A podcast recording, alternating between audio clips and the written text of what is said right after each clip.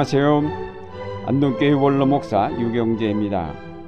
마태복음 9장에 보면 예수님께서 세리 마태의 집에서 많은 세리와 더불어 식사를 하셨습니다. 그때에 바리새인들이 와서 제자들에게 시비를 걸었습니다. 어찌하여 너희 선생은 세리와 죄인들과 함께 잡수시느냐? 예수님께서 들으시고 말씀하시기를 건강한 자에게는 의사가 쓸데없고 병든 자에게라야 쓸데있느니라. 나는 의인을 부르러 온 것이 아니요 죄인을 부르러 왔노라고 하셨습니다. 예수님께서 이 땅에 오신 목적은 죄로 말미암아 고통당하며 신음하는 죄인들을 구원하시고자 함입니다. 따라서 이 땅에 오신 예수님은 당시 유대의 중심인 예루살렘에서 활동하시지 않고 갈릴리를 그의 중심 무대로 삼으셨습니다. 그것은 그 갈릴리야말로 고통당하는 세계의 한 모델이었기 때문입니다. 예수님께서 갈릴리에서 활동하신 것은 그곳 사람들만을 위한 것이 아니었습니다. 그것은 바로 갈릴리처럼 억압과 착취와 가난과 온갖 고통이 있는 곳이면 어디나 주님이 계시며 그곳에 역사하시고 그들을 그 고난에서 구원하여 내신다는 것을 뜻합니다. 갈릴리는 고난의 현장입니다. 갈릴리는 고난받는 세계의 상징입니다. 그 갈릴리 가운데서도 바로 가장 멸시당하는 세리의 집에 들어가셔서 그들과 함께 하셨다는 사실은 바로 그 세리들이야말로 죄인의 상징이며 멸시당하는 자들의 표본이었기 때문입니다. 예수님께서 세리의 집에 들어가셨다고 해서 세리만을 구원하러 오신 것이라고 할 수 있겠습니까? 세리처럼 고난당하는 모든 자들 가운데 그가 계심을 뜻합니다. 예수님께서 십자가를 지셨다는 것은 바로 인간이 겪고 있는 고난의 한복판에 그가 계셨음을 뜻합니다. 그가 우리의 고난 한복판에 들어오셔서 그 고난을 친히 겪으시고 그리고 그 고난에서 우리를 구원해 주셨습니다. 이사야서 53장 5절 말씀입니다. 그가 찔림은 우리의 허물 때문이요 그가 상함은 우리의 죄악 때문이라. 그가 징계를 받음으로 우리는 평화를 누리고 그가 채찍에 맞음으로 우리는 나음을 받았도다. 허물과 죄와 전쟁과 질병으로 고통당하는 인간 가운데 친히 찾아오셔서 그 모든 고통을 대신 걸머짐으로 우리를 자유하게 하시고 우리로 평화를 누리게 하시며 우리를 질병에서 풀어 자유하게 하셨습니다.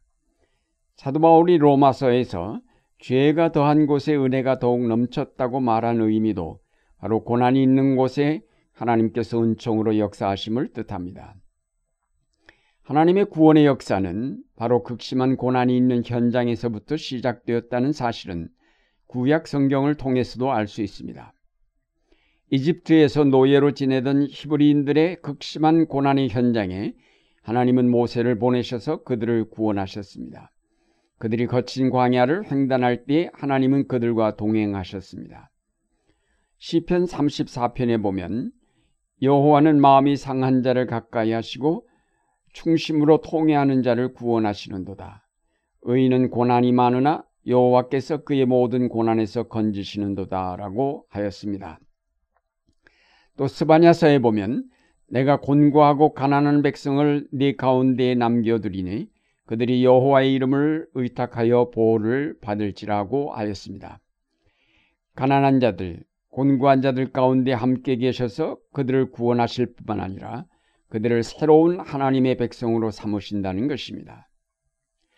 우리가 이런 말씀들을 통해 분명히 알아야 할 것은 하나님은 고난당하는 모든 인간을 구원하시려고 그 고난 가운데 오셔서 역사하신다는 사실입니다.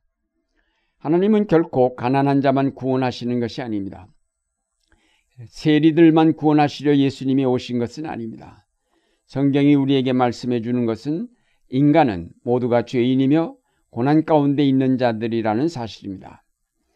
부자나 바리새인들이 문제가 되는 것은 바로 그들 자신이 자신의 실상을 알지 못하고 있다는 점입니다. 자신들의 고난과 비극을 알지 못하고 그래서 곤고한 자들처럼 하나님을 향하여 부르짖지 아니하는 데 있습니다. 그래서 하나님은 이들을 구원하시고자 때로 저들을 고난 속에 몰아넣기도 하십니다. 전쟁을 통하여 모든 것을 잃어버리게 하므로 저들로 하여금 하나님을 바라보게 하십니다. 가난이 무엇이며 인간의 죄악의 실상이 무엇인지를 알게 하십니다. 인간의 어리석음은 자기가 조금 가졌다고 자기의 비극의 실상을 잊어버리는 것입니다. 그래서 기도를 그치고 교만에 빠집니다. 하나님은 때로 까닭 없는 고난을 우리에게 주시기도 합니다. 욥이 바로 그런 고난을 당한 사람입니다. 욥기가 우리에게 교훈하는 것은 인간은 고난의 존재일 수밖에 없기 때문에 하나님을 바라고 그에게 의지할 수밖에 없다는 것입니다. 까닭 없는 고난을 통해 하나님은 인간의 무지를 일깨우고 그들 자신의 실존을 보게 하십니다. 하나님께서 우리에게 까닭 없이 질병을 주셔서 고통당하게 하시는 것은 우리 인간이 근본적으로 병들어 있는 존재, 온전치 못한 존재, 구원을 필요로 하는 존재임을 일깨우시기 위한 것입니다. 그러므로 고난이 있는 때, 가난한 때, 병들었을 때야말로 은혜의 때요, 구원의 날입니다. 우리가 가장 겸손해질 수 있는 때요, 부르짖지 않을 수 없는 때이며 하나님께 매어 달리지 않을 수 없는 때이기에 이때야말로 은총의 시기가 아닐 수 없습니다. 하나님은 바로 이 고난의 현장에 임자하여 계십니다. 예수 그리스도께서 바로 그 고난의 한복판에 와 계신 것입니다.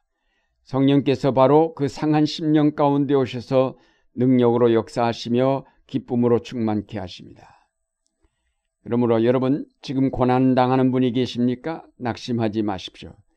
주님께서 지금 여러분과 함께 계셔서 은총의 역사를 이루실 것입니다. 지금 병중에 고난 당하는 분들은 결코 낙담하지 마십시오. 지금이야말로 바로 하나님을 직접 만날 수 있는 때입니다. 주님은 고난의 현장에 오셔서 우리와 함께 하시며 우리를 구원하십니다. 예수님께서 십자가를 통하여 우리의 모든 죄를 다 사하셨음에도 오늘 고난이 계속되는 까닭은 우리로 하여금 계속적으로 하나님을 바라보게 하시기 위한 그의 섭리라고 봅니다.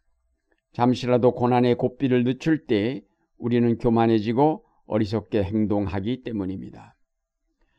라틴 아메리카의 해방 신학이나 한국의 민중 신학 그리고 아프리카의 흑인 신학은 고난의 역사 속에서 산출된 그들의 몸부림입니다. 평화로운 서구 신학자들의 강의실에서 논의되는 사변적인 신학으로는 격동하는 고난의 현장에서 일어나는 재반 문제에 대답을 줄 수가 없기 때문에 생긴 신학들입니다. 이런 신학들은 바로 고난의 현장에 주님이 함께 계신다는 신앙 고백입니다. 오늘날 한국교회는 이런 고난의 역사를 직시하면서 그것을 회피하고 멀리하려 하지 말고 고난의 현장에 친히 오신 그리스도와 같이 그 고난의 현장 속에 뛰어들어야 하겠습니다. 그래서 거기서 고난당하는 자들과 함께 울고 그 고난을 함께 짊어지는 교회가 되어야 하겠습니다. 경제 성장이 좀 됐다고 고난의 명예를 벗은 줄로 아는 어리석음에 우리가 빠져서는 안 될 것입니다. 더 큰 고난의 씨앗을 잉태하고 있는 우리의 역사 현실을 보면서 더욱 열심히 기도하고 더욱 열심히 싸우며 더욱 큰 소리로 하나님께 부르짖는 교회가 되어야 하겠습니다. 사랑하는 여러분, 주님은 고난의 현장에 계십니다. 주님은 고난당하는 이들 가운데 함께 계십니다. 고난 중에서 주님을 바라보는 모든 이들 가운데 은총으로 역사하고 계십니다. 고난당하는 모든 이에게 부활의 아침을 맞게 하시려고 그들과 함께 역사하고 계십니다. 우리는 잠시라도 우리가 고난의 실존임을 망각해서는 안 되겠습니다. 오늘 이 역사 속에 깊이 깔려 있는 고난은 보지 못한 채 정치가들의 사탕발림에 넘어가 엉터리 평화를 구가하는 어리석음에 떨어지지 않도록 정신을 차려야 하겠습니다. 고난의 현장에 주님이 함께 계신다는 것은 우리에게 있어서 큰 기쁨의 소식이며 큰 위로이며 큰 소망입니다. 이제 여러분의 삶 가운데 십자가를 짊어지고 가시는 주님을 따라가시며 그가 주시는 능력을 통해 하나님의 나라를 바라보며 마침내 그와 더불어 부활의 아침을 맞이하시는 여러분의 생활이 되시기를 바랍니다.